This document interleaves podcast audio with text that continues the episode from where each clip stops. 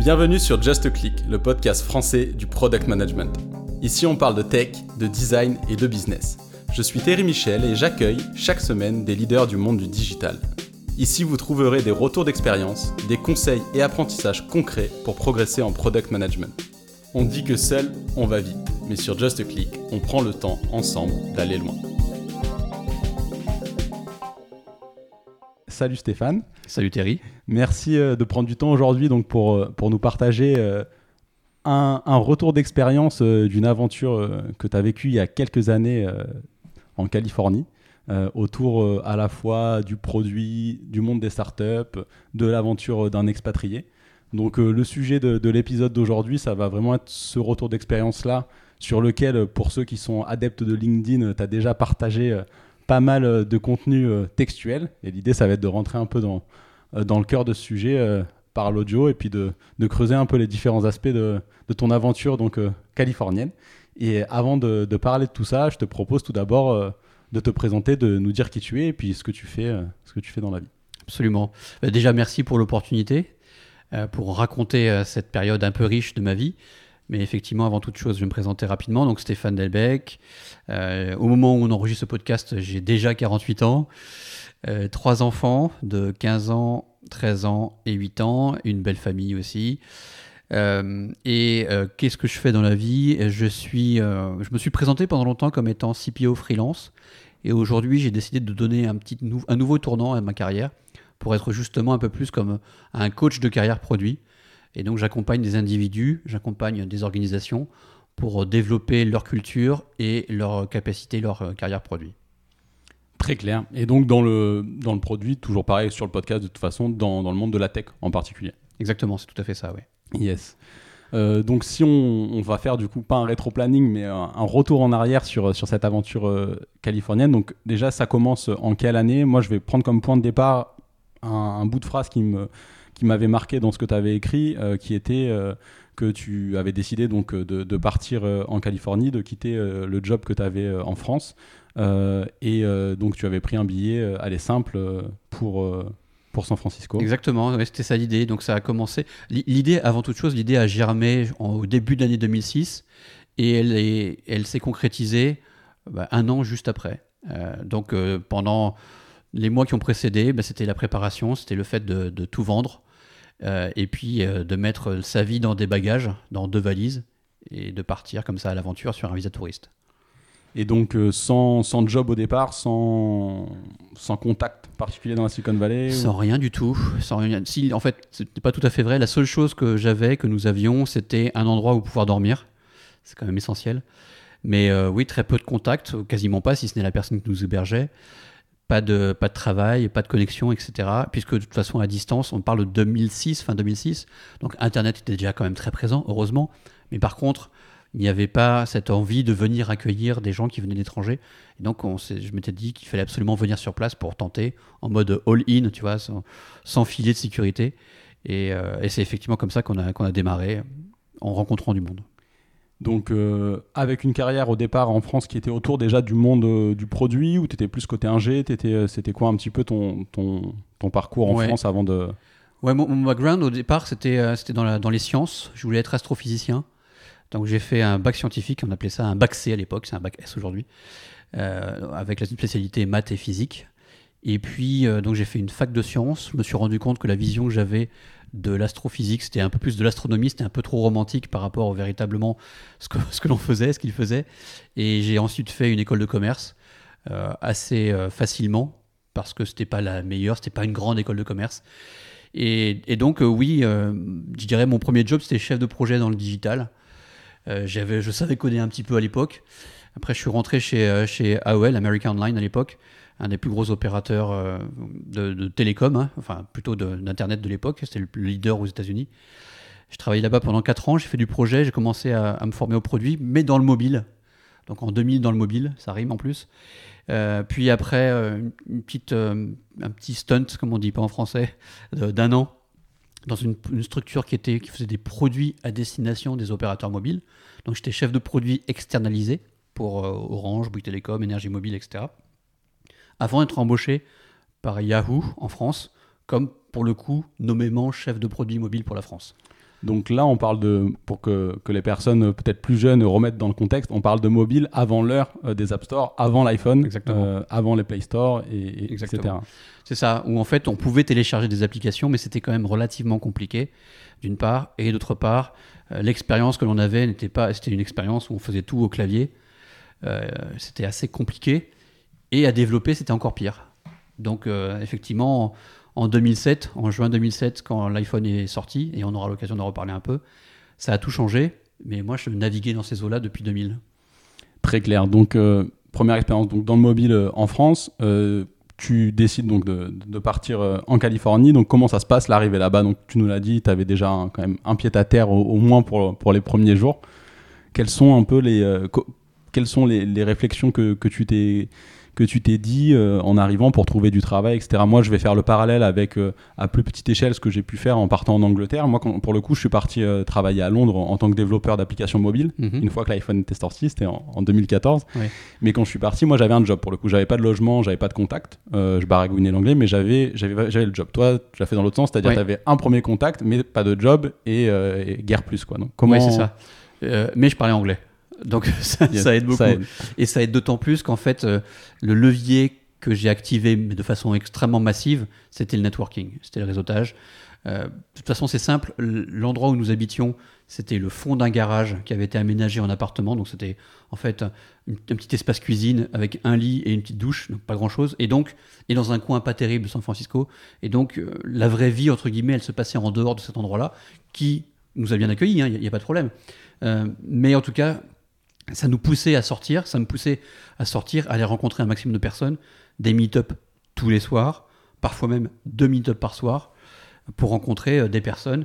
Et là, ce que, ce que j'ai vu assez rapidement, c'est qu'il y avait non seulement évidemment beaucoup d'entrepreneurs, mais il y avait aussi des employés. Et systématiquement, les employés avaient aussi un side project. Ils avaient aussi monté un petit business ou ils étaient en train de monter un petit business. Et donc, en fait, il y avait des opportunités partout que tu pouvais découvrir en parlant avec les uns ou avec les autres. Et pour le faire, bah, il fallait être présent, en fait. Il fallait être juste montrer sa face. Personne ne m'attendait. Euh, Personne n'avait besoin de moi. Et le mobile, ça n'existait pas en- au tout début 2007 aux États-Unis. Euh, Le, le- le mobile aux États-Unis, c'était c'était rien. Enfin, c'était l'Europe et, l'Asie qui, étaient- qui dominaient, la, qui le, le mobile à l'époque. Euh, il n'y avait pas de, de constructeurs. Motorola faisait des téléphones, faisait des terminaux, mais il ne faisait pas des services ou très peu. Donc euh, voilà, donc il fallait être visible. Et, et ça, du coup, première, euh, premier retour là-dessus, enfin, question par rapport à, à ces meet-up. Donc, tu t'enchaînes les meet-up pour rencontrer du monde. Euh, Est-ce que tu avais eu l'occasion de le faire déjà en France dans ces années-là ou pas du tout? Pas du tout. Ok. Non, non, pas Donc, du tout. Et en plus, à cette époque-là, j'étais euh, non seulement introverti, mais aussi timide. Et donc, pour moi, et, à tel point d'ailleurs, j'étais à tel point timide que j'avais du mal à parler euh, avec les gens. J'avais du mal à aborder euh, des hommes, des femmes. Du... C'était compliqué. hein. Euh, et donc, l'arrivée en janvier 2007 à San Francisco, se dire que la seule façon de trouver du, du travail, c'est d'aller parler avec des gens dans une langue étrangère, que je, que je maîtrisais quand même, mais dans une langue étrangère, pour essayer de vendre une expertise ou de vendre un intérêt particulier pour ma, mon profil, euh, c'était pas simple, tu vois, c'était pas naturel, naturel. Et en même temps, il n'y avait pas le choix. Ça, j'ai- ça, j'aime beaucoup et c'est vrai que c'est cette, situa- cette situation, enfin, le fait de se mettre euh, en dehors de sa zone de confort qui te pousse de toute façon au bout d'un moment à faire les choses, parce que comme tu viens de le dire, il n'y avait pas le choix. Euh, par rapport à ça, par rapport à, ces échanges que tu as pu avoir avec, euh, avec ces différentes personnes durant les meet-up, est-ce que. Donc, il y, a- un point que tu que, as mentionné qui, je pense, est intéressant, c'est le fait que tout le monde, même si c'était des salariés, ils avaient aussi des side projects. Ça, veut dire quoi en fait pour qu'on comprenne aussi un peu cette façon de penser peut-être qui est propre je dirais pas euh, la- aux, États-Unis en général, mais en, tout cas la culture qu'il y a dans la Silicon Valley, que d'avoir des side projects en fait. Ça veut dire euh, bosser une heure par-ci par-là sur, sur un petit projet ou en fait euh, essayer de quand même euh, dédier du temps dessus. Oui, euh, en fait, ce qui se, ce qui se passait à l'époque et ce qui est toujours vrai aujourd'hui, c'est que il y a tellement de réussite professionnelle qui a été générée par la création d'entreprises par des personnes qui étaient relativement jeunes que ça inspire des générations.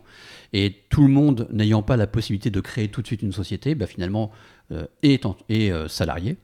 Et ensuite, en, en faisant de l'acquisition de connaissances, de compétences, de réseaux et parfois même euh, d'un peu d'argent, a la possibilité de se lancer à côté. Et au départ, oui, ce sont quelques heures par-ci, quelques heures par-là, puis ça devient un peu sérieux, et c'est souvent le soir et le week-end, jusqu'au moment où ils commencent à gagner bien leur vie et à ne faire que ça. Et j'ai croisé euh, comme ça des, entrepreneurs euh, qui aujourd'hui sont à la tête, euh, sont, très très très très riches, voire connus, et qui à l'époque, en fait, on les croisait dans la rue, on les croisait à un meet-up, on savait pas qui c'était. Et, et, et des comme ça, il y en avait plein. Et en 2007, mais ces personnes qui s'étaient lancées en 2007, elles avaient comme référence des personnes qui s'étaient lancées en 2000 ou en 2001. Tu vois Et donc, il y a des générations comme ça d'entrepreneurs qui, qui sont de la région ou qui viennent de la région, qui font leurs études ou qui finissent leurs études, euh, qui se font débaucher par des boîtes euh, et qui après, du coup, sont dans cette espèce d'écosystème extrêmement vertueux où le succès attire le succès, le succès attire l'ambition, l'ambition attire l'argent, etc. Ce qui fait que n'importe qui pouvait avoir des, des idées et, et surtout les compétences pour les mettre en œuvre. Et ça, c'était la vraie différence pour moi, euh, petit jeune français qui débarquait à SF, c'est que il y avait euh, de la volonté, il y avait un peu d'expérience, il y avait du cash, mais la capacité de transformer une idée dans un projet avec directement euh, une communauté locale pour soutenir, supporter et voire même être client. Ouais, donc euh, le, le cercle complet, le point compétence, il est assez intéressant parce que quand tu dis donc des compétences pour mettre en œuvre les projets, ça va du fait qu'il y avait euh, les, les cerveaux disponibles autour dans l'environnement, mais aussi des personnes elles-mêmes, je pense. Euh, Peut-être qu'on peut avoir moins parfois en France, qui étaient capables déjà de sortir des premiers produits euh, de leurs propres mains, avec leur propre, leur propre savoir. Exactement. Et en fait, la- grande différence à l'époque, et peut-être un peu moins vrai aujourd'hui hein, par rapport à la France, c'est qu'il y avait beaucoup de personnes avec des compétences techniques qui avaient aussi une compréhension business. Euh, et donc, à, ce moment-là, il y avait beaucoup de prototypes, de POC, de MVP, de débuts d'applications qui apparaissaient, avec l'envie et l'appétence de ces personnes-là d'en plus en faire la promotion, d'en plus euh, aller chercher les premiers clients. Euh, je suis pas certain qu'à l'époque, en 2007 en France, les personnes qui sortaient des écoles d'ingénieurs soient aussi formées au commercial, soient formées au marketing. Et je pense que ça vient vraiment de l'éducation américaine où très jeunes, on leur apprend, et mes filles sont nées aux États-Unis, donc euh, euh, où on leur apprend via le show and tell à venir à l'école et à présenter des objets, à raconter des histoires, quelle que soit la formation. Ça démarre très jeune. Et donc ils ont cette capacité à raconter des histoires. Ça, ça, tu peux juste expliquer pour du coup ceux qui sont pas familiers. Moi, tu m'en as parlé déjà en off, le show and tell, mais ce que ça veut dire, en, en gros, qu'on apprend aux enfants, effectivement. Oh, c'est ça. Ben, prenons l'exemple de ma grande fille qui est aujourd'hui à 15 ans.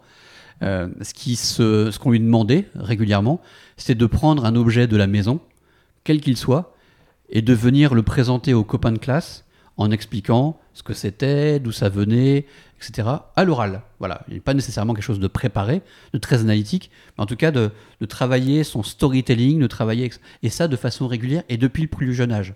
Ce qui fait que je pense que déjà à l'époque et depuis toujours en fait, euh, les anglo-saxons et les américains en général ont cette capacité à raconter des histoires percutantes parce qu'ils sont entraînés en fait, ils sont entraînés depuis le plus jeune âge. Je pense qu'en France, on a commencé à prendre ce virage du storytelling depuis quelques années et ça se voit et, et sur les réseaux sociaux, on le voit, en vidéo, etc., on, le voit. Eux, c'est leur formation cœur. Et donc un ingénieur, un ingénieur est quand même passé par cette formation cœur et donc peut développer une application, peut développer un site web, peut développer un produit et en plus le raconter, le vendre, le pitcher, etc. Ouais, donc ce qui est hyper intéressant quand tu es au tout début pour, euh, pour euh, réduire aussi les coûts justement sur le marketing et autres, que tu l'as, tu as la capacité de le faire. Tu n'es pas juste bon, bon à produire, euh, produire le produit. C'est ça. Quand, on regarde, d'ailleurs, Thierry, excuse-moi, quand on regarde les fondateurs des plus grosses boîtes, des fameuses GAFAM, bon, il y a quand même beaucoup d'ingénieurs. Et ils, sont, euh, et, ils sont tous à la tête des boîtes. Alors, plus ou moins. Euh, certains sont partis. Jeff Bezos est parti. euh, on, on les connaît. Mais en tout cas, à la base, ce sont des techs. Et ce sont des techs qui ont fondé des boîtes tech qui valent des milliards aujourd'hui. Et qui ont franchi toutes les étapes. Ça montre aussi qu'en en soi, euh, ce qui est peut-être plus dur à acquérir, c'est finalement certaines compétences techniques. Et que quand tu as un background euh, plus commercial, euh, du fait de l'éducation dans le pays, euh, c'est pas quelque chose qu'ils vont aller chercher dans les études supérieures, mais ils vont plutôt aller chercher euh, des choses. euh, ou après, c'est peut-être aussi parce qu'ils n'ont pas eu ce background technique au départ et du coup, ils vont le chercher dans le supérieur. hein. Oui, oui, oui. oui.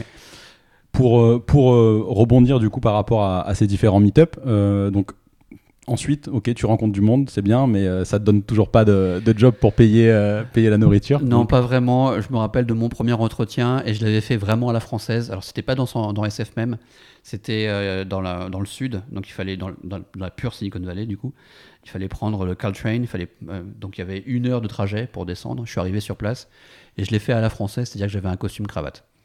Et là, euh, la personne qui m'a reçu n'était pas un Américain, c'était un Anglais qui, était, qui vivait là-bas depuis un petit moment.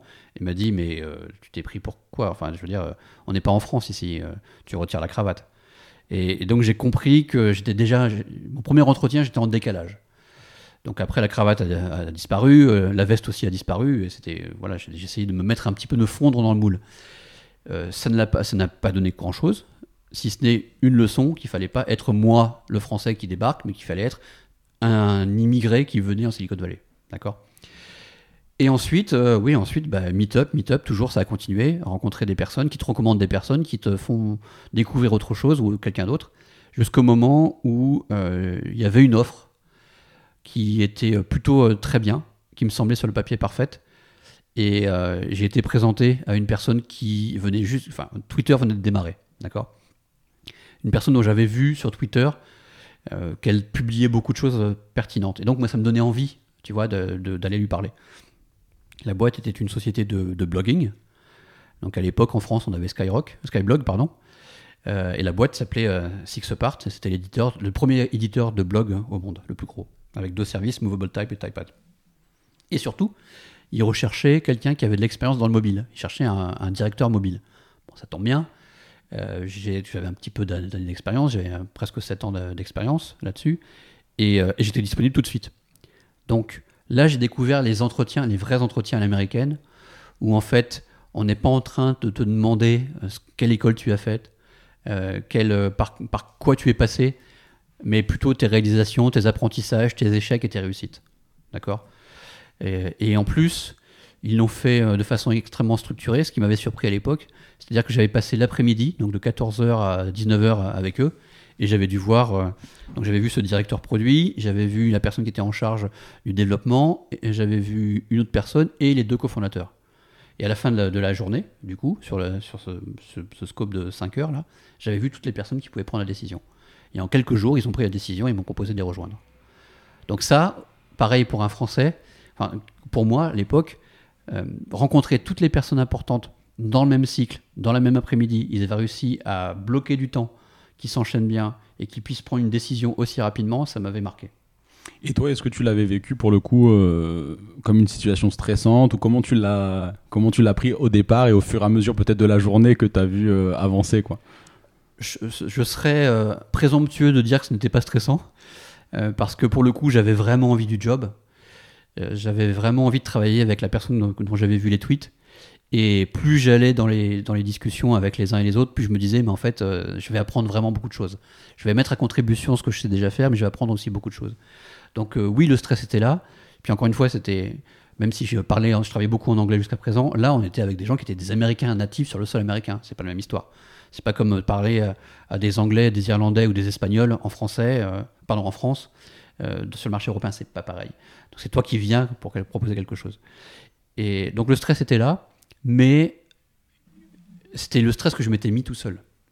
C'est- C'était pas du tout inhérent à ce que eux me portaient, mettaient sur la table. J'étais plutôt dans une démarche bienveillante. On a besoin de ce type de compétences, on veut voir ce que tu as dans le ventre. Très clair. Donc euh, bah ça l'a fait de toute façon. Ça l'a fait. Ça donc fait. euh, première expérience donc directeur euh, mobile. C'est ça, directeur mobile pour euh, Sixapart.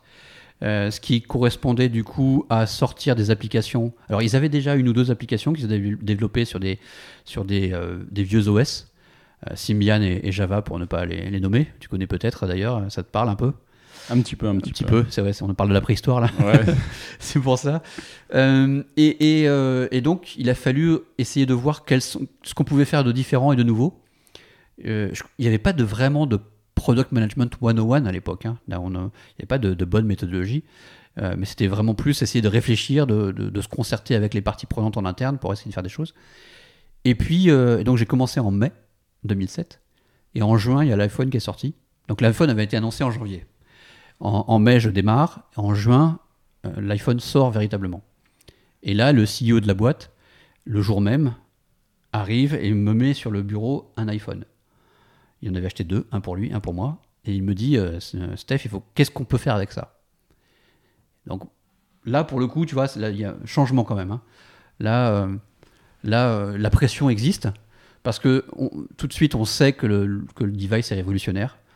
Euh, le multi-touch, ça apporte des choses de dingue, euh, l'expérience euh, incroyable. Et, et moi, j'avais été pas mal frustré pendant toutes les années. J'avais fait de l'iMode, j'avais fait des applications spécifiques pour NTT Docomo. Enfin, Parce que juste, on fait une pause avant de basculer sur le chapitre iPhone? C'est vrai que bah, ça a été une révolution complète sur le monde du mobile. Mais du coup, avant l'iPhone, moi, ce que j'ai en mémoire, c'était qu'il y avait un BlackBerry qui était un peu le téléphone, euh, on va dire, des, des C-level ou des Oui. businessmen assez occupés. Euh, et après, Nokia qui avait essayé de sortir quelque chose. euh, oui, il y avait, y avait Nokia avait du Symbian Ouais, euh, et, du, et du S40. Donc Symbian, c'était pour les téléphones haut de gamme. On pouvait développer dessus. Et du S40, c'était l'entrée de gamme. Euh, et puis après, il y avait tous les, tous les téléphones euh, Java qui étaient Java compatibles, euh, J2EMI. Et pour le coup, quand tu développais une application en Java, c'était pas sûr que ça fonctionnerait sur tous les téléphones Java. Donc c'était quand même, euh, c'était quand même très très compliqué d'avoir une vraie stratégie mobile avec une super pénétration de marché et de- des services à valeur ajoutée. Donc là, on voit que Apple arrive avec une structure, euh, avec un téléphone euh, designement, esth- esthétiquement euh, incroyable. Le multitouch, on ne sait pas encore ce qu'on va en faire, mais on sent qu'il va y avoir quelque chose d'intéressant. Mais par contre, quand ils le sortent, il n'y a, pas d'App Store. Il n'y a pas d'App Store, il n'y a que du web. Donc on peut faire des web apps. Et on, peut, on- peut en parler maintenant là. Ma première réaction, c'est de dire ok, il faut qu'on fasse une version optimisée web de euh, nos sites, euh, optimisée iPhone, pardon, de nos applications web ce qui s'entend. ce qui s'entend, de toute façon, on peut pas, on peut pas faire autre chose. Et on veut pas simplement afficher l'écran à l'écran, parce que l'écran était petit en plus, la résolution n'était pas formidable au début. Donc il faut faire une version spécifique et optimisée. Donc on s'attelle à la, à la tâche. En septembre, on sort quelque chose qui est, qui est chouette, qui marche bien. Donc septembre 2008. 2007. Donc l'iPhone, tu l- ah donc avant même d'avoir l'iPhone sur la table, vous préparez déjà. Non, non, non, l'iPhone sort en juin 2007. Yes. Je l'ai en juin 2007. Tu l'as en juin, pardon. Donc je l'ai en juin juin à 2007 septembre. et donc on sort la web app en septembre 2007. bon. Ok, ouais. On est plutôt très content. Moi, j'ai continué à networker quand même à ce moment-là et euh, j'ai réussi à obtenir les coordonnées d'une personne chez Apple qui est en charge du Developer Relations. Donc je lui parle, je lui envoie un message, je lui parle et puis je lui dis euh, voilà, on a, on a des choses euh, qu'on peut vous montrer. On lui montre, il dit c'est super cool, etc. Je fais, excuse-moi aussi, je refais une pause là-dessus parce que ça, c'est typique euh, également de ce qu'on peut trouver, je pense, dans, dans la Silicon Valley, Developer Relation. On va avoir tendance à connaître naturellement les relations presse en France. Là, on parle de relations développeurs, donc ça montre aussi un peu euh, où, à quel niveau ils mettent les personnes techniques euh, dans ces écosystèmes-là. C'est que là, on parle de, du coup de personnes qui sont en charge de juste faire en sorte de pouvoir discuter avec les ingénieurs parce qu'ils savent que c'est eux qui vont ensuite construire sur les produits euh, que, qu'ils vont, qu'ils vont développer. Quoi. Exactement, exactement Terry. Et ça revient sur ce qu'on disait avant. C'est-à-dire qu'en fait, leurs utilisateurs sont des, des- les premiers développeurs sont aussi ceux qui vont coder sur la plateforme. Et c'est valable pour toutes les boîtes, en fait, pour toutes les boîtes de la tech là-bas. Donc, euh, Developer Relations, euh, Chris, euh, qui me dit super, etc. et puis je lui dis bon, allez, on va se dire les choses entre nous. Est-ce que, est-ce que vous avez prévu de, faire, de, nous permettre de développer des applications natives? Parce que c'est possible sur BlackBerry, c'est possible sur Nokia, enfin sur Symbian, c'est possible en Java. Pourquoi est-ce que c'est pas possible sur iOS? Non, non, non, on n'est pas, on n'est pas dessus. Quelques semaines plus tard, on reçoit un email. Je reçois un email avec un NDA à l'intérieur qui demande de signer le NDA. Euh, pardon, j'ai loupé un- une étape. Pardon, je suis allé un tout petit peu trop vite. Euh, et l'étape importante, c'est que en fait, on n'a pas eu encore à ce moment-là le NDA. C'est arrivé plus tard. Donc, avec mon équipe, on a décidé de développer un prototype sur, sur la base de macOS. En se disant, si à un moment on peut développer sur l'iPhone, il est possible que les outils que l'on ait, d'une part, et euh, l'expérience que l'on propose, d'autre part, soient assez proches d'une application native macOS. Donc, c'est un petit pari. Le pari fait, nous emmène à développer cette application. C'est là où je retourne voir Chris Bledsoe, pour ne pas le citer, euh, en lui disant voilà, on a une application, on a un prototype qui fonctionne sur macOS. euh, euh, Qu'est-ce que tu en penses? Il dit c'est super, et c'est là où je lui demande si on a accès, euh, on peut avoir accès à une plateforme de développement, un SDK. Et il me dit non, non, mais il n'y en, a pas. Et c'est là où trois semaines plus tard, il m'envoie ce fameux, ce fameux email avec un NDA, et donc on accède sous NDA au SDK, au SDK, Son NDA Non-Disclosure Agreement pour euh, les Accord de confidentialité. Voilà, accord de confidentialité. et SDK, donc euh, le, le kit de développement ça. pour, euh, pour faire cette application native. Euh, donc en toute discrétion. Et donc avec l'équipe, bah, on change notre fusil d'épaule. Là, on a vraiment ce qu'il faut pour développer l'application euh, iOS. Euh, on la peaufine, on la peaufine. On la présente à Chris qui nous dit super. rendez-vous tel jour, telle heure à Cupertino. Et dans le NDA, il nous fait signer un autre NDA et en fait, on ne doit pas dire où on est.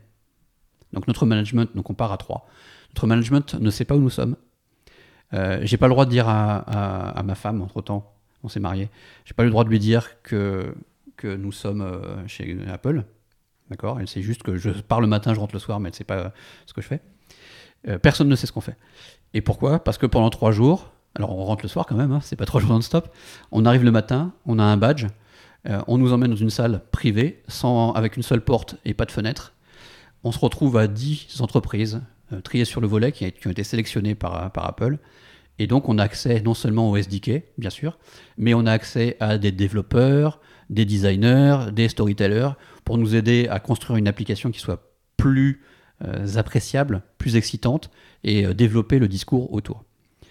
Donc premier, euh, enfin, vous avez fait partie concrètement des premiers à développer sur l'iPhone, oui. avec donc euh, euh, le, kit de développement iOS, les premiers kits de développement iOS, exactement. Objectif C à l'époque. Avant, exactement, avant qu'ils ne sortent. Donc on a, donc moi qui ne suis pas développeur, si tu veux, je ne savais pas trop un peu ce qu'on faisait, mais, mais par contre, la première des choses, c'est qu'on a dû pitcher au codir d'Apple l'application qu'on voulait faire. Donc on a eu à l'époque, euh, on a eu Phil Schiller, on a eu euh, Scott Forstall, on a eu Tim Cook, euh, qui ont à un moment validé. Donc là, pour le coup, tu parlais de stress tout à l'heure pendant les entretiens. C'était ce stress pendant l'entretien pour aller chez Sixpart n'était rien, rien par rapport au stress de présenter devant le codir d'Apple. Là, pour le coup, je dois avouer que je faisais, j'étais pas, je faisais pas le malin, tu vois, vraiment. Et, et, donc le pitch s'est plutôt bien passé, à tel point qu'ils ont dit OK, on valide. Et donc là, ils nous ont mis à disposition des ressources supplémentaires, des bases de données d'images pour la partie storytelling, euh, des accès à des développeurs euh, de chez eux, etc. Et, ils nous ont dit, bon, travaillez votre pitch, parce qu'il va falloir maintenant présenter ça à euh, Steve Jobs. D'accord? Donc on a travaillé le pitch, ça a été répété, répété, répété. Ça a été présenté à Steve, qui a dit go, Sauf qu'il a donné deux, trois orientations différentes. Il a fallu changer les images. L'histoire, c'était pas exactement la même que celle qui avait été pitchée. Donc, on a changé les, images, on a changé l'histoire. Euh, et donc, lors de, l'ouverture officielle de l'App Store, lorsque ça a été révélé par Steve Jobs lui-même, donc il y avait 10 applications, dont euh, TypePad for iPhone, donc la nôtre. Euh, ce n'est malheureusement pas moi qui ai fait la présentation, c'était Michael Sippy, le fameux, euh, la fameuse personne que je suivais sur Twitter, qui m'avait donné envie de travailler pour cette boîte, qui est un Américain produit très costaud, très solide et charismatique. Michael a fait la démonstration avec le développeur, euh, Ray. Et donc de, cette petite aventure, entre guillemets, d'un gars qui décide de faire un pari sur le développement d'une application native sur macOS, puis avec un SDK, puis etc. En fait, c'est devenu le plus gros succès de la boîte Six Apart durant, durant des années, puisque le jour de l'annonce, en fait, euh, le, nombre de recherches sur Google a été euh, décuplé. Il y a eu énormément de personnes qui sont venues s'inscrire euh, sur TypePad, et sachant que TypePad c'était gratuit pendant 7 jours et après c'était payant. Et, donc ça, ça a déclenché un peu de, fierté, mais surtout, ça a débloqué l'étape d'après pour, pour ma vie personnelle là-bas à San Francisco. Bah, du coup, plein de plein de points hyper, hyper intéressants sur ce que tu viens de dire. Euh, je veux pas revenir sur chacun d'eux, mais il y a un point sur le travail du pitch euh, dont tu parlais. Euh, je suis curieux de savoir un peu, vous en interne, là pour le coup avec des Américains, des natifs, comment vous aviez un peu retravaillé ce pitch? C'est quoi qui te reste en mémoire, si tu veux, sur ce retravail avant de le présenter à Steve Jobs? Oui, alors on parle de 2008, hein, fait, on est en 2023, d'accord Donc ça fait 15 ans quand même. Euh, ça fait, je te demande ce qui te reste vraiment. Ça, fait vieux, mais. Et donc, on était parti sur une histoire de. Euh, euh, d'ailleurs, je crois que j'avais pris les premiers screenshots, je les ai toujours, je les ai retrouvés, je les ai mis sur le post, le, post que j'ai fait sur LinkedIn. la première histoire, c'était je, Stéphane va au, au, ballpark pour aller assister à un match de baseball des San Francisco Giants. Et donc, comme ma famille est restée loin, ben, je veux documenter, prendre des photos, des vidéos et faire, et faire un post sur mon blog pour le partager avec mes amis restés en France. C'était ça l'histoire initiale. Et c'est pas ça du tout qui est resté. Euh, ce qu'on ce qu'on a gardé, c'est euh, Michael qui, euh, qui veut profiter de la vie nocturne à San Francisco et qui veut manger une pizza avec ses amis. Et, donc l'histoire est différente, mais surtout, ce qu'il ce qu'il fallait, c'était une, il fallait une incarnation locale. Euh, et d'ailleurs, tu vois, moi, c'était mon histoire, c'était le ballpark à San Francisco avec l'équipe locale. Michael, c'était son histoire de manger dans une pizzeria à San Francisco. Et d'ailleurs, à l'époque, et c'est encore, c'est un peu moins vrai aujourd'hui, mais ça l'est toujours. Il y a toujours une incarnation locale très san franciscaine dans les présentations de produits d'Apple. Ça, c'est vrai que Maintenant que tu le dis, j'ai en mémoire sur les WWDC, des fois, enfin, souvent les exemples de, cas, euh, etc., avec des cartes qui sont justement des cartes justement autour de Cupertino ou mm. autre.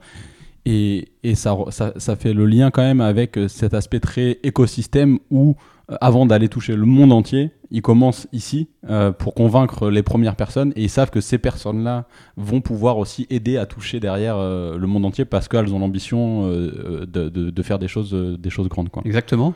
Et c'est d'autant plus vrai qu'une des neuf autres applications s'appelait Looped. Et Looped, c'était un réseau. Alors ça va parler à personne, mais jusqu'à un moment où je vais dire un nom. Looped, c'était un réseau social hyper local dont le fondateur s'appelle Sam Altman. D'accord euh, Et donc, euh, Looped n'a pas eu beaucoup de succès. Euh, il y avait d'autres applications, il y avait l'application MLB Bat, enfin il y avait d'autres applications. Looped, donc ce, réseau social hyper local, la présentation qui en a été faite était aussi basée sur bah, les gens avec lesquels tu pouvais networker dans la région de San Francisco. C'était ce que vendait Sam Altman à l'époque. Hyper, hyper intéressant, ouais, effectivement, après ça revient. D'autres aventures pour le coup sur ce qu'il a fait derrière, mais, mais ouais. Euh, donc euh, après, euh, après ce, premier gros succès du coup qui t'a permis de lancer un peu ta, ta carrière aux US, qu'est-ce que qu'est-ce que ça a été la suite? Ça a déclenché deux choses. déjà, ça a déclenché une reconnaissance au sein même de l'entreprise parce qu'ils ne savaient pas où on était et là, du jour au lendemain, ils ont découvert en même temps que les autres qu'on avait bossé en cachette. Et donc il y avait une grosse fierté de la part de l'équipe et donc une grosse reconnaissance.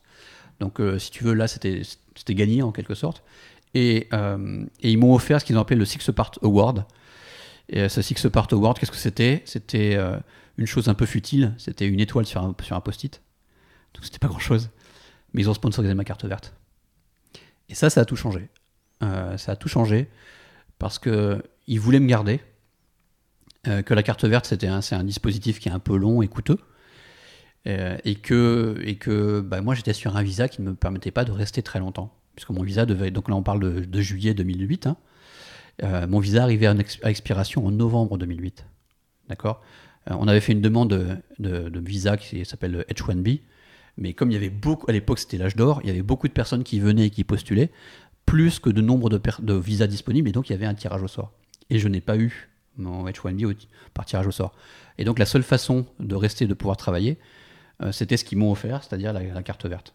Mais sauf que la carte verte, c'est minimum un an et demi pour l'avoir, en mode accéléré. Et, donc, comment tu fais à partir de, novembre jusqu'à. Alors, juste, si tu me permets une toute petite parenthèse, euh, octobre-novembre 2008, c'est la crise des subprimes. Yes. On est pile là. Et, donc, c'est à ce moment-là où l'économie mondiale bascule, où aux États-Unis, dans la tech, il y a des licenciements euh, monstrueux. Euh, j'ai assisté chez Sixpart à 40% de licenciements dans la journée. Voilà, donc le matin, on arrive tous. Tu as 40% des effectifs qui partent le midi. Euh, et moi, je, ils m'ont pas fait partir, puisque de toute façon, trois semaines plus tard, mon visa arrive à expiration. tu vois Donc, euh, donc c'était un moment difficile pour l'économie en général, pour la tech en particulier, pour la région évidemment, et pour beaucoup de personnes. Euh, parce que tu, trouvais, tu, perdais facilement ton travail et t'en retrouvais pas aussi facilement que d'habitude. Et donc, donc, moi, quand mon visa est arrivé à expiration, alors on l'avait anticipé, on le savait, euh, il se trouve que à l'époque j'étais marié et que ma femme à l'époque avait eu son H1B, donc j'avais un visa dépendant, un visa H4, qui me permettait de rester sur place. C'est d'autant plus important qu'on avait eu une première fille en mars 2008, mais je n'avais pas le droit de travailler. Donc je pouvais vivre sur le sol américain, mais je n'avais pas le droit de travailler. Donc là c'est compliqué parce que tu sais que tu sais que tu ne peux pas te faire embaucher, qu'il n'y a pas de visa disponible, que tu as un processus de carte verte qui est en cours et que ce processus pendant un an et demi ou plus tôt et peut-être deux ans va t'empêcher de faire quelque chose. Tu, vois, tu, n'es pas disponible en fait, tu ne peux rien faire. Et, et on ne te conseille pas de quitter le territoire américain non plus.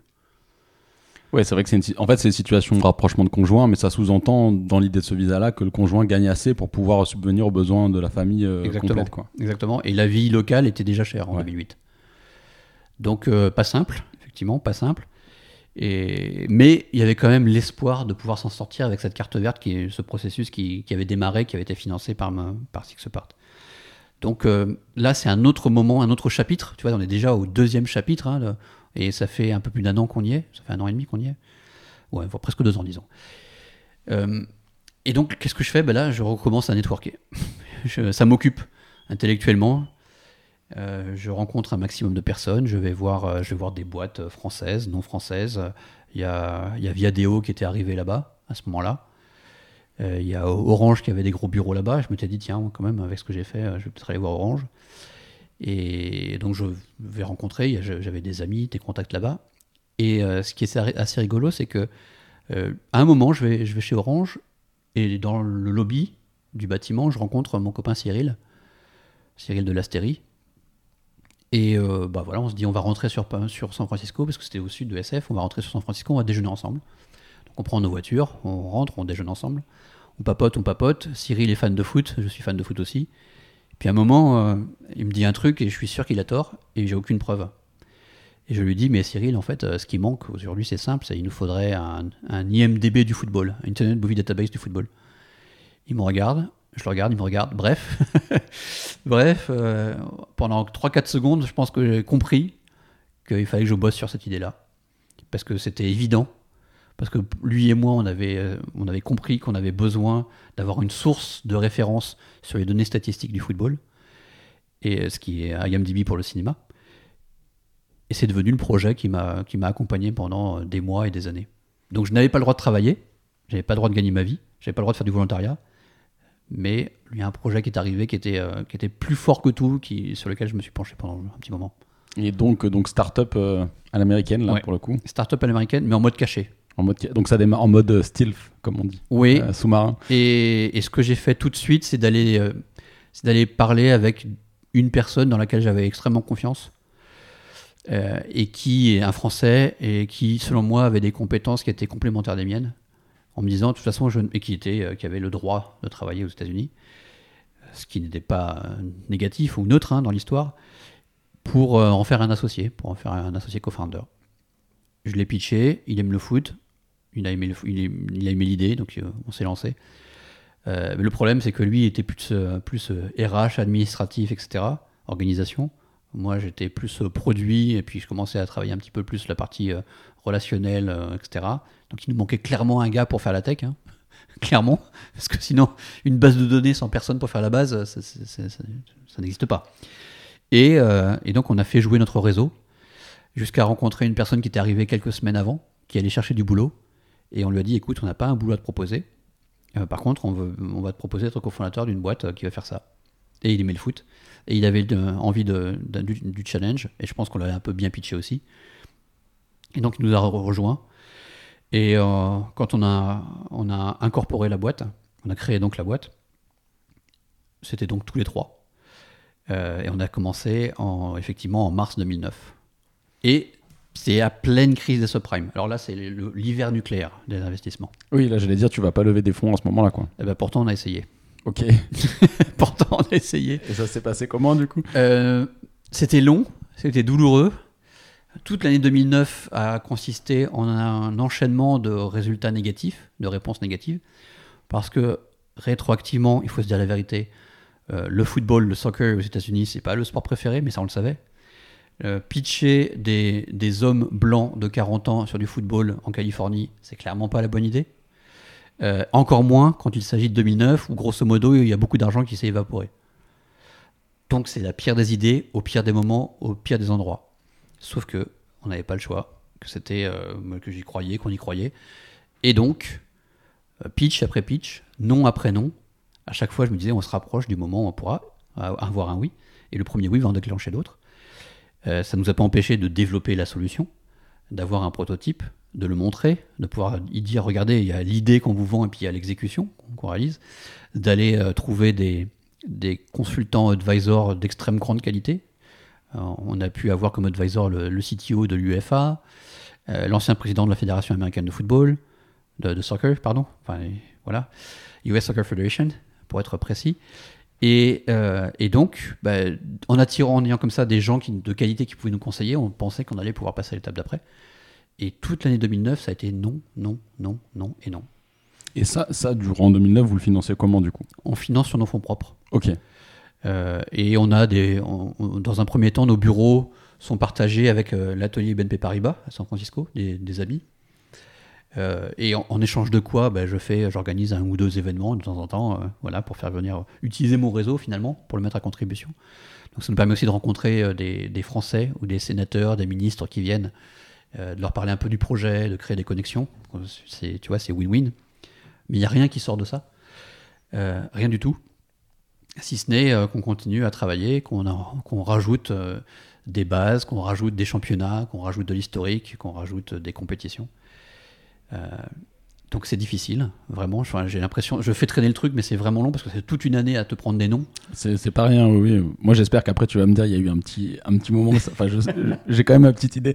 Euh, mais effectivement, un an à prendre des noms euh, sans financement, donc c'est vraiment non-non. C'est-à-dire que c'est pas comme si avais par exemple quelqu'un qui t'avait dit oui, je t'accorde ma confiance et que tu te prends des noms pour vendre ton produit. C'est non pour, euh, pour financer et, mhm. du coup, et pas encore, j'imagine, non plus de grosse traction derrière. Quoi. On, commence, on commence. Et puis, comme on est plutôt bien connecté euh, maintenant dans la vallée, euh, il y, a des non-américains qui, aiment le foot, qui commencent à regarder. Euh, on, utilise les réseaux sociaux, notamment Twitter et Facebook, pour, pour se faire connaître, sans budget marketing, puisqu'on n'a pas de budget. Donc on le fait sans, budget, avec nos petits bras. On dort pas beaucoup. Et, et moi, il y a ma deuxième fille qui doit arriver en mars 2010, quand même. Donc donc c'est compliqué. Mais je dirais il y a deux choses qui vont changer. La première des choses, c'est que à force, à force de prendre des noms, je ne suis plus le Stéphane introverti et le Stéphane timide. C'est-à-dire que je crois tellement dans notre projet, dans ce qu'on veut démontrer, dans le fait qu'il y a une audience pour ça, que malgré les noms, si tu veux, ça me renforce. Tu vois, ça me, ça me tue pas, ça me renforce. Et, ça me développe cette capacité à oublier euh, les craintes les, peurs, de toute façon, je les, ai, je les ai affrontées. Et je les affronte à chaque fois que j'ai un nom. Donc à dépasser ça, mais de façon naturelle, c'est même pas volontaire, tu vois, c'est de façon naturelle. Et ça me transforme profondément. et aujourd'hui, euh, je dis merci à ces gens qui m'ont dit non.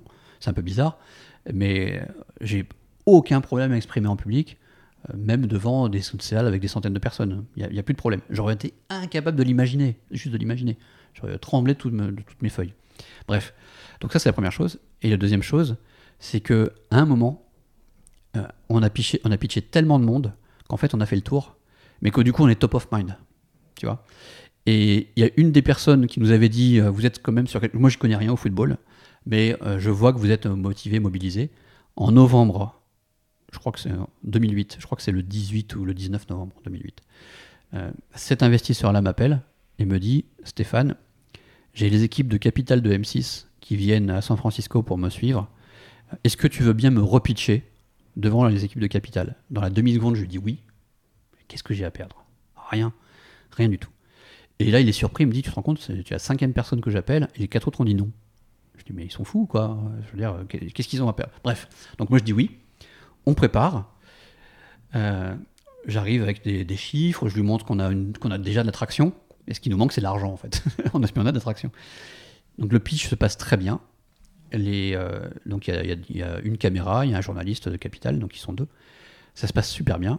À la fin, donc il va voir, euh, il, vient me voir, le journaliste, en me disant Est-ce qu'on peut se parler? Je dis Bien sûr, pas de problème.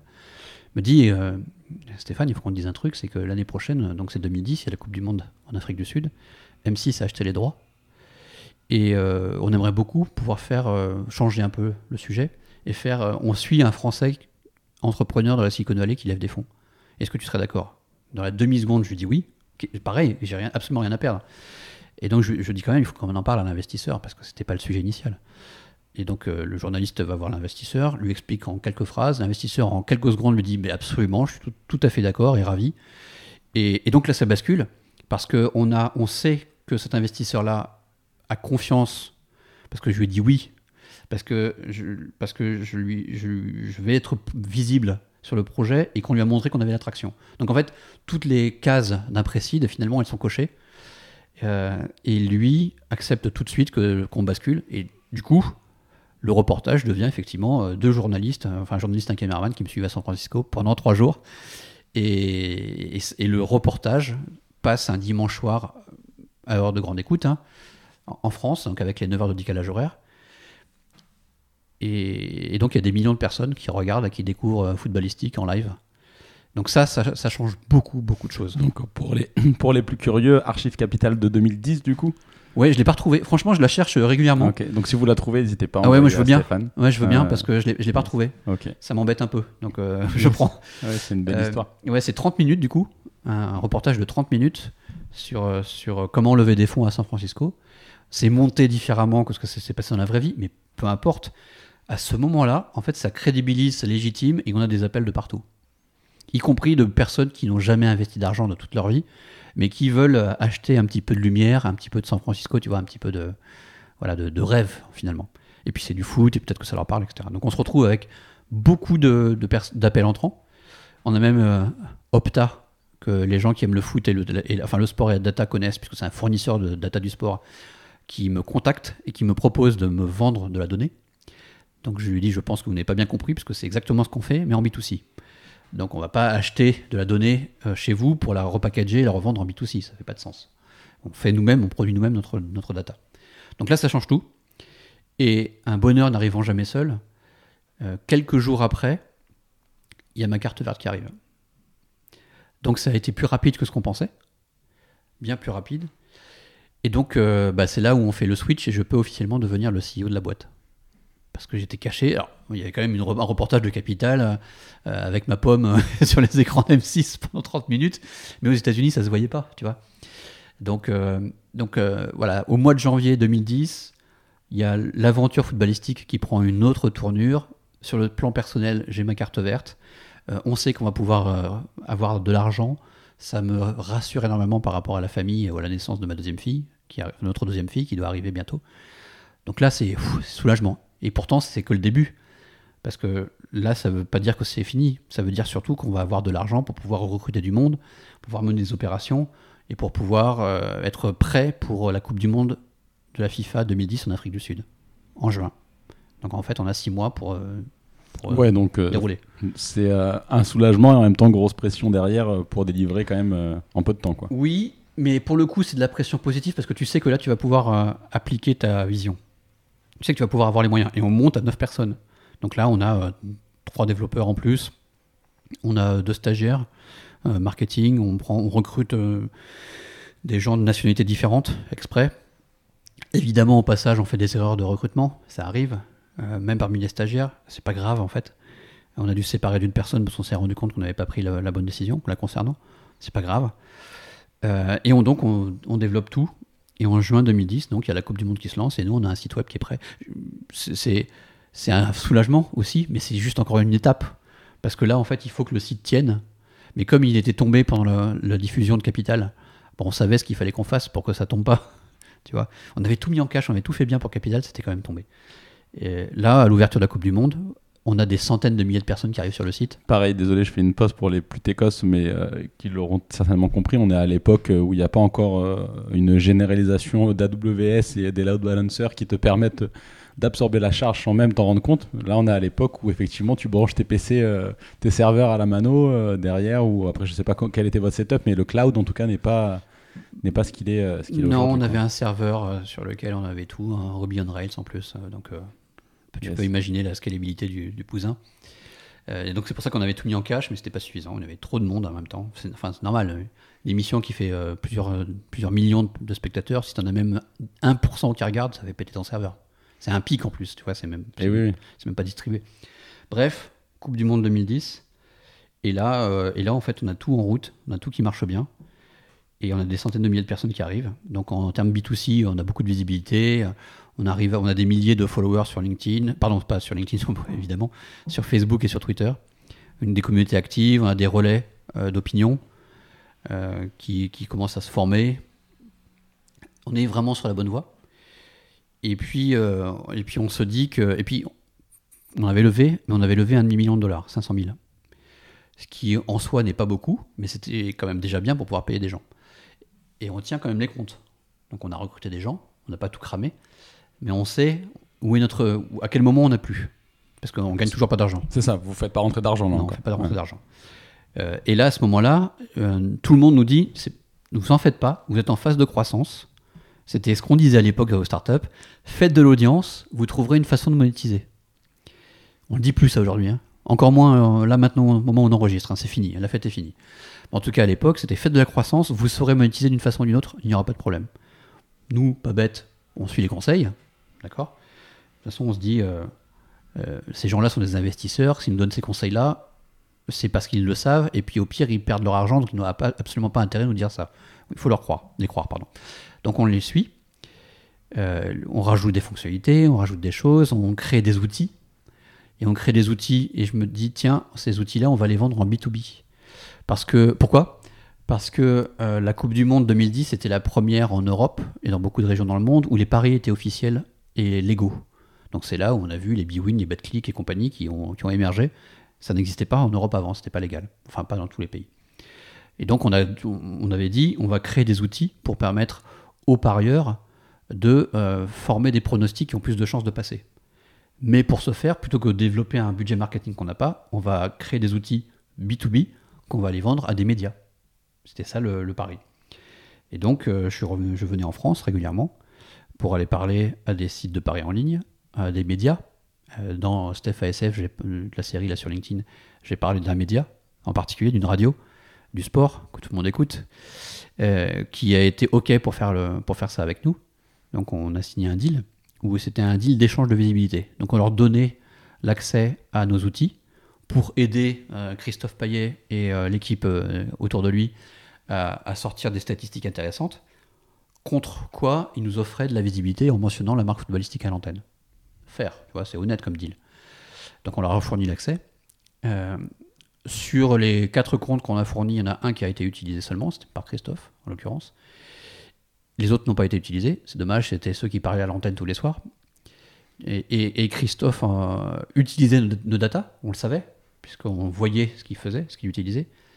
À aucun moment, la marque footballistique n'a été citée à l'antenne.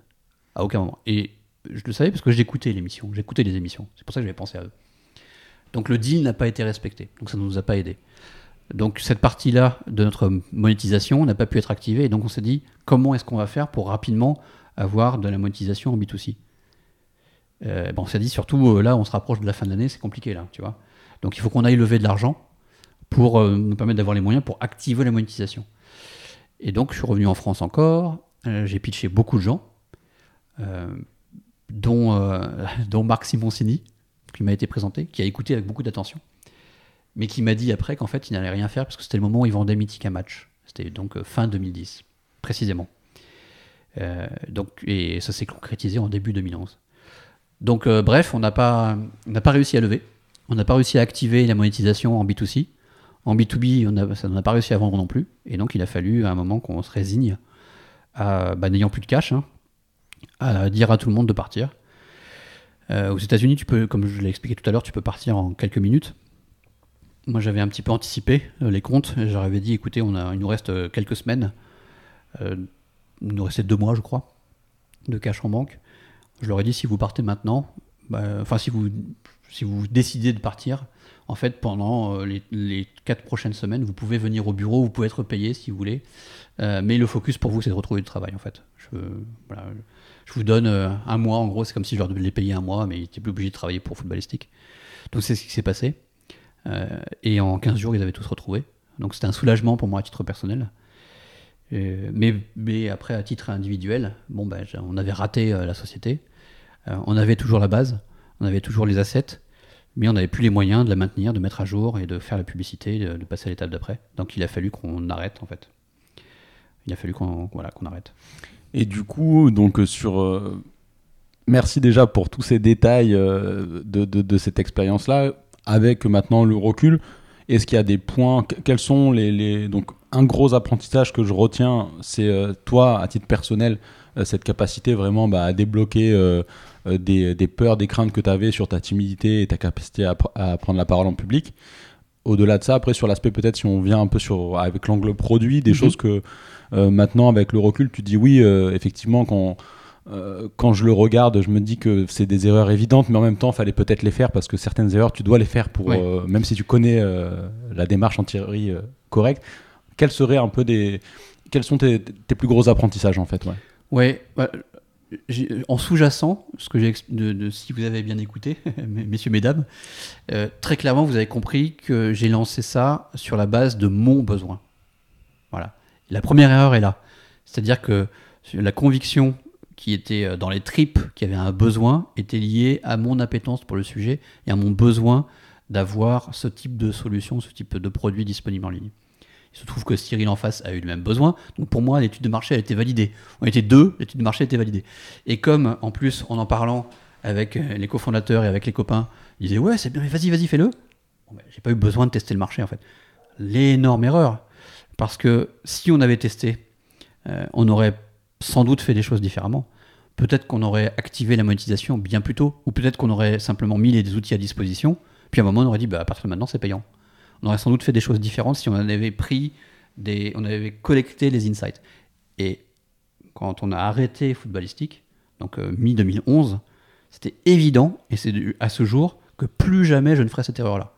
Il faut toujours partir sur des besoins qu'on a validés, sur des hypothèses qu'on a réalisées, et qu'après on doit vérifier par du feedback. L'erreur ne se reproduira plus jamais dans ma vie. Euh, ça, c'est la première euh, vraie réalisation. Et la deuxième, c'est que euh, quand on construit une start-up ou quand on est dans une équipe euh, produit, l'humain, c'est le facteur clé. Euh, je ne je sais plus à qui je disais ça. Si, la semaine dernière, je disais ça à une, à une entrepreneur qui est en train de s'associer avec, un, avec une autre personne. Je leur dis, mais en fait, c'est comme si on était dans un contrat de mariage, en fait. On passe plus de temps avec la personne avec laquelle on, travaille qu'avec sa, moitié ou son conjoint ou sa conjointe. C'est un, truc de dingue. Donc il faut s'assurer qu'il y ait un élément total et j'ai eu d'autres projets entrepreneuriaux depuis. Et, du coup, j'ai développé un espèce de petit formulaire questionnaire pour valider quelles sont les attentes, les ambitions, les besoins, les contraintes, les limitations, etc. etc. pour être sûr qu'on se dise tout dès le début, qu'on le sache pour démarrer. Et je pense que même quand on recrute quelqu'un dans une équipe produit, euh, c'est pour ça que je mets vraiment l'emphase moi sur les soft skills. C'est important qu'on ait euh, de la curiosité, j'ai un, framework euh, là-dessus, qu'on ait de l'intégrité et d'ouverture. Ça fait partie des, sont trois des caractéristiques que je recherche quand je prends un, PM, quand je recrute un PM. Et ça, c'est une, c'est pareil, c'est un, apprentissage fort de mon expérience footballistique. On ne peut pas s'associer avec n'importe qui, euh, que ce soit en cofondateur ou en collaborateur.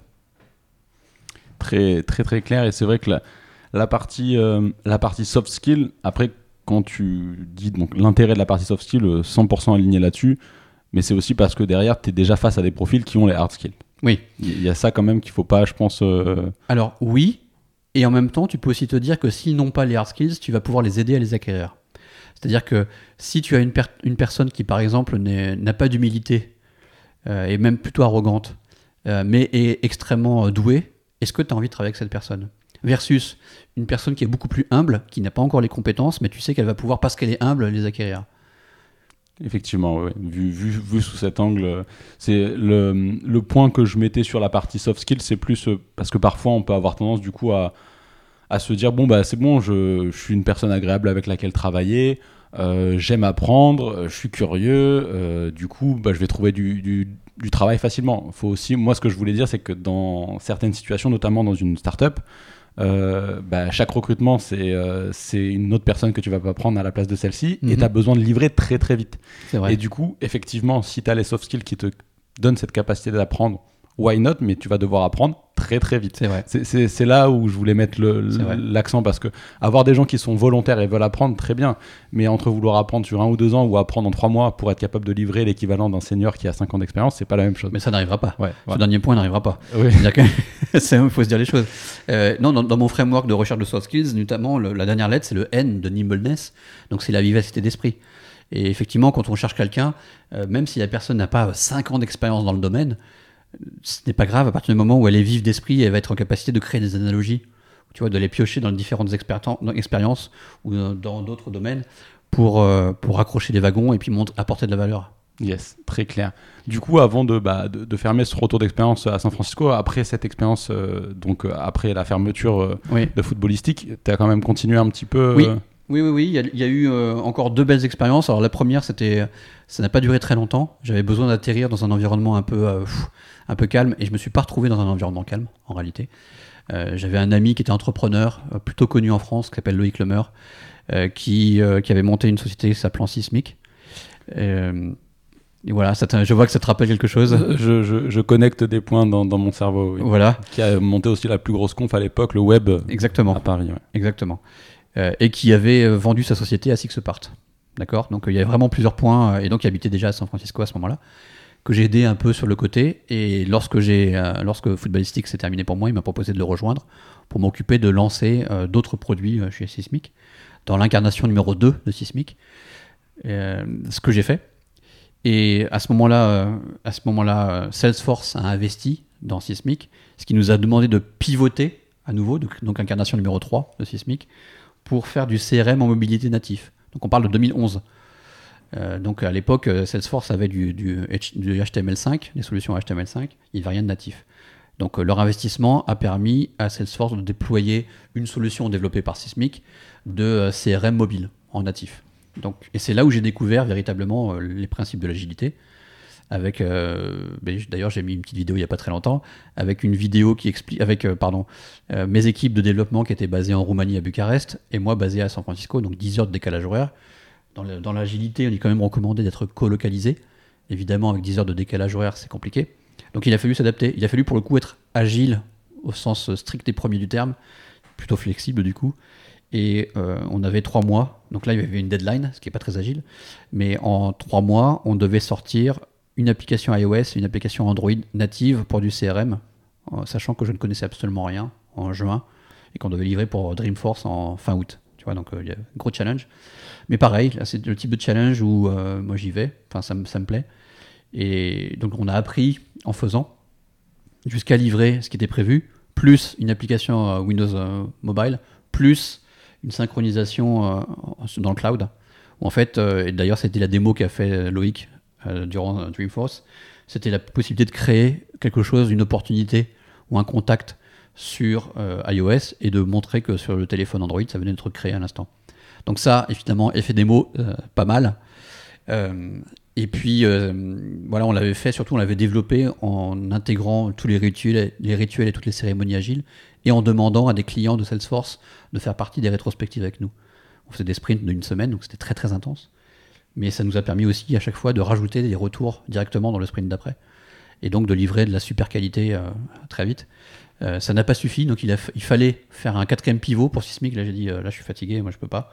Je peux pas revenir à l'incarnation 2, euh, sachant qu'on vient de lancer 3. Et, et de plus, euh, dans ce temps-là, j'ai essayé de vendre euh, j'ai essayé de vendre footballistique. Euh, parce que c'était du gâchis. Donc je l'ai proposé à ESPN, donc la chaîne de télésport euh, américaine, qui euh, n'a pas accepté, mais par contre qui m'a embauché. Ok. Voilà. Donc ça, on parle de novembre 2011. Et euh, non, non, non, je dis des bêtises. Novembre 2010, pardon. Novembre, je sais plus. Je pense qu'on est. euh, ouais, ou- Non, novembre 2011. c'est ça. 2011, hein, pour moi, on est en 2011. hein. Novembre 2011, pardon, c'est ça. Novembre 2011, parce que je me disais, il me manquait une année. Euh, et donc, bah là, je me retrouve catapulté dans une entreprise qui appartient à la galaxie Disney, donc Canon. Très, moi, je suis très fan de, de Pixar, enfin, ça se voit, de Pixar, de Marvel, euh, de Lucas. Enfin, tu es ici chez moi, tu le vois. C'est assez évident, il y a des traces un peu partout. confirme, je confirme. Et, euh, et donc, on m'a surtout demandé de revenir à ma première amour, qui était de développer des, des applications mobiles natives, E ESPN, euh, multiformat, multisupport, multipays, multilangue. Et donc, j'étais en charge du digital international pour E ESPN euh, depuis mon, ma salle à manger. Donc, ce qui était plutôt très cool. Donc, tu vois, là, on est dans ma salle à manger, j'ai plutôt une habitude de bosser chez moi. Donc, je faisais du télétravail en 2011. Euh, et avec mes équipes qui étaient euh, pour partie à Seattle, à New York, à Bristol, Connecticut, et puis des relais dans plein de pays pour euh, déterminer véritablement quels étaient les besoins de chacun des pays en termes de licence, de sport, de type de contenu à fournir, etc. Et je me suis retrouvé du coup à gérer aussi la relation avec, avec Nokia et Microsoft, puisqu'à ce moment-là, Microsoft avait racheté la partie Nokia Windows Mobile. Et, euh, et donc ESPN devait faire une application mobile native euh, payée par euh, Microsoft sur format Nokia, en Windows Phone.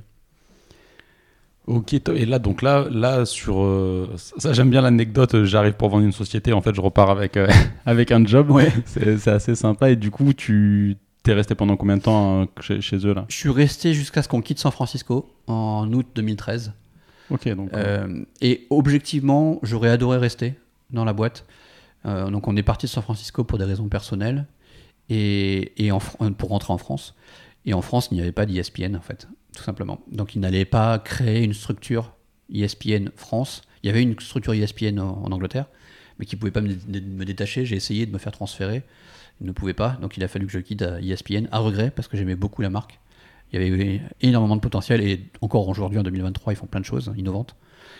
Donc, euh, ouais, c'était incroyable parce que notre application euh, a été distribuée dans plus de 180 pays, en quasiment 20 langues, euh, avec de- des dizaines et des dizaines de sports différents qui agrégent des flux d'informations, audio, texte, vidéo, que l'on crée nous-mêmes. Donc, il a fallu mettre en place aussi tout un back-office euh, qui, qui allait bien pour distribuer dans la bonne langue le bon contenu euh, dans le bon pays sur le bon device.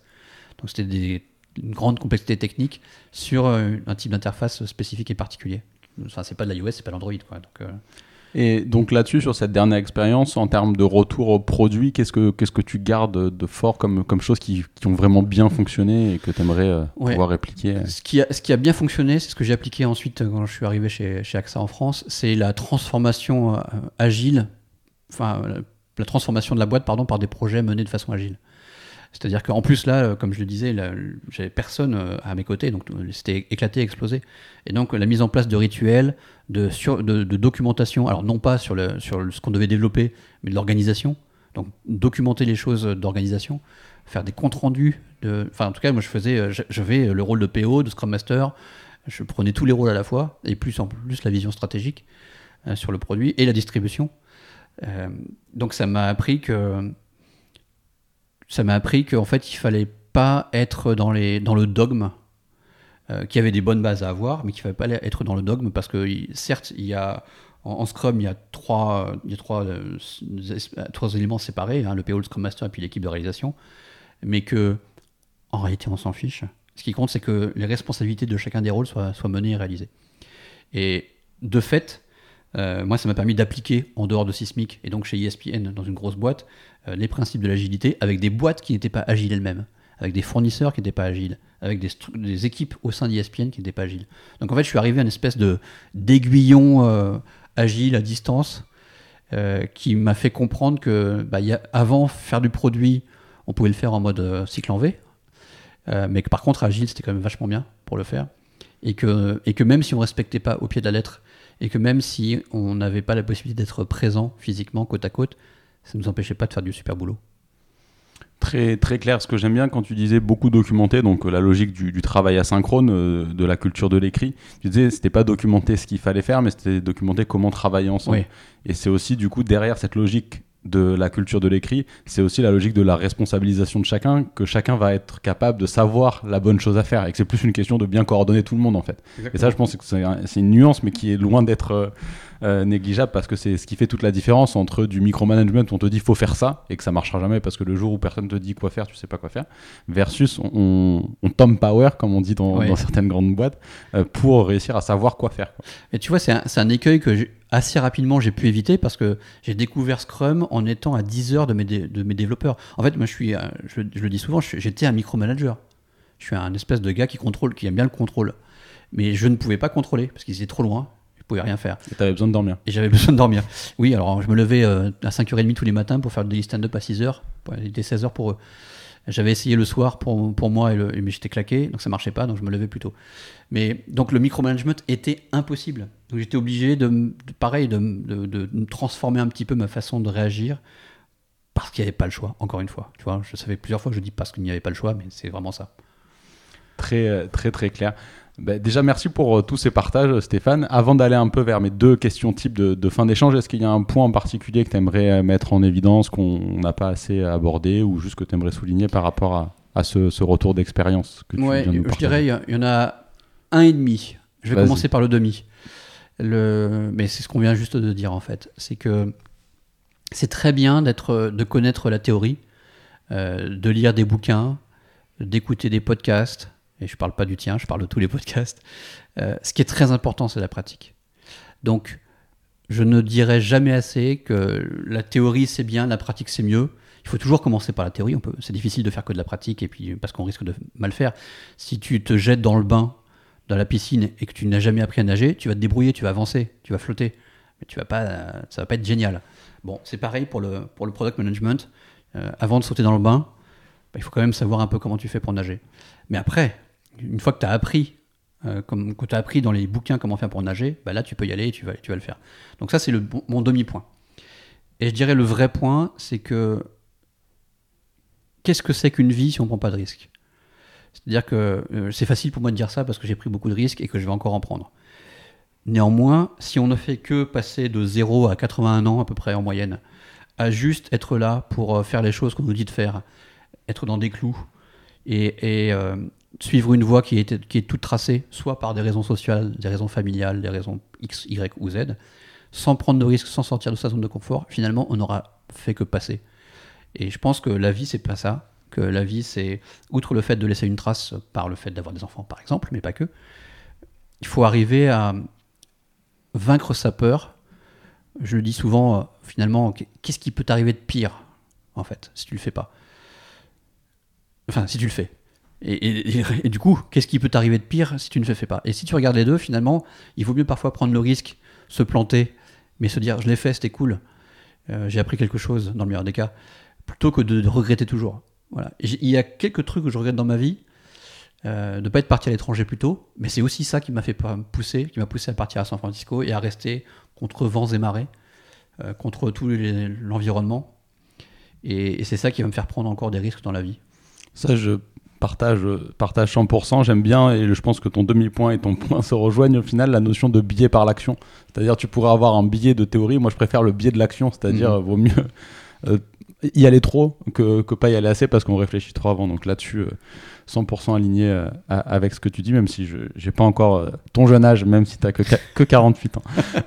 Mais tu es parti à l'étranger aussi. Oui, oui, bien sûr. et puis je compte encore, encore, encore voyager, bien sûr. Donc c'est pour ça que je, je sur, ce parcours que, que j'ai découvert au travers de tes posts LinkedIn à San Francisco, c'est aussi pour ça que je voulais enregistrer cet épisode parce qu'il y a pas mal de choses sur lesquels je pouvais euh, reconnaître, en tout cas réimaginer les émotions que j'avais eues moi aussi en, prenant littéralement l'avion, pareil, euh, pour aller moins loin parce que j'étais resté euh, au Royaume-Uni, mais c'est quand même la même logique de sortir de sa zone de confort, de casser tous ces freins. Donc, Exactement. merci pour, pour tous ces partages. Donc maintenant, pour aller vers mes deux questions types de fin d'épisode. Donc la première, c'est est-ce que tu as une ou je sais que tu en as, mais du coup, je sélectionne-en les maximum trois, mais au minimum une conviction forte euh, avec laquelle, euh, en général, tu es en désaccord euh, avec tes pairs quand tu la partages.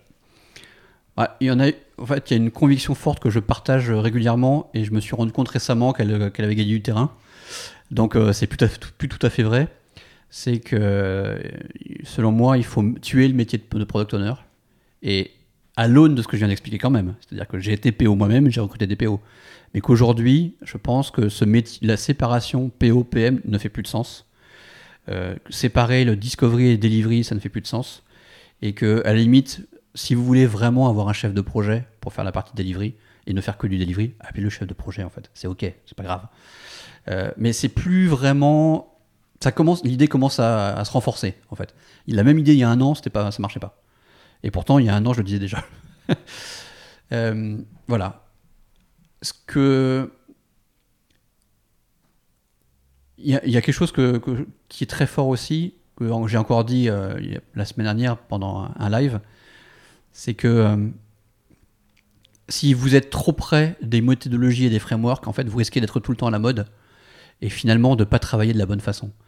Je l'ai un peu illustré au, gré des discussions qu'on a eues là tout à l'heure, mais c'est vachement bien de lire le dernier bouquin c'est super bien de, regarder le dernier framework, mais ça ne veut pas dire pour autant qu'il faut absolument l'adopter. Et, la mode, le principe même de la mode, c'est qu'à un moment, c'est démodé. Donc, euh, si quelque chose qui a marché il y a 10 ans, ou quelque chose qui a marché dans un cadre, n'est pas dit que ça fonctionne, même si ça se vend bien. Très, euh, très clair et je trouve ça assez, assez pertinent aussi, aligné sur bon, POPM, complètement aligné sur, sur les sujets effectivement de, de mode, comme tu dis. Euh, et puis souvent, quand tu es à la mode, en fait, tu es déjà démodé parce qu'il y a mm. une nouvelle mode. Donc, euh, bon. C'est ça. ça. Là, je vois émerger Shape Up en force, là, depuis quelques mois. Euh, pour le meilleur ou pour le pire, chacun se fera son opinion. Mais euh, c'est tout récent, c'était du Basecamp. C'était, c'est Ryan Singer qui l'a développé chez, chez, chez Basecamp. Est-ce que ça veut dire que c'est bon pour tout le monde? Il faut quand même réfléchir. Et j'ai eu des discussions très récemment, encore la semaine dernière, sur le fait que dans une boîte, il y avait une, il y a une personne qui, a, qui, qui, n'arrive pas à avoir la qualité en termes de delivery et puis de respect de, des, des deadlines qui sont affectés, euh, et qui pense qu'en changeant de méthodologie, en passant sur, de, depuis du Scrum à du Shape-Up, ça va résoudre son problème, quand en creusant, en posant deux, trois questions seulement, tu te rends compte que c'est un problème de CTO, de personne. Mmh. Problème humain. Un problème humain. Mmh. Donc, euh, attention, donc, attention aux idées euh, toutes faites, aux solutions toutes trouvées. Le framework ou la méthode n'est jamais la solution. Très, très, très clair. Et du coup, pour aller vers ma, ma dernière question, c'est quelles sont les choses qui, toi, te, te nourrissent euh, intellectuellement, t'inspirent? Alors, je suis très, trop curieux.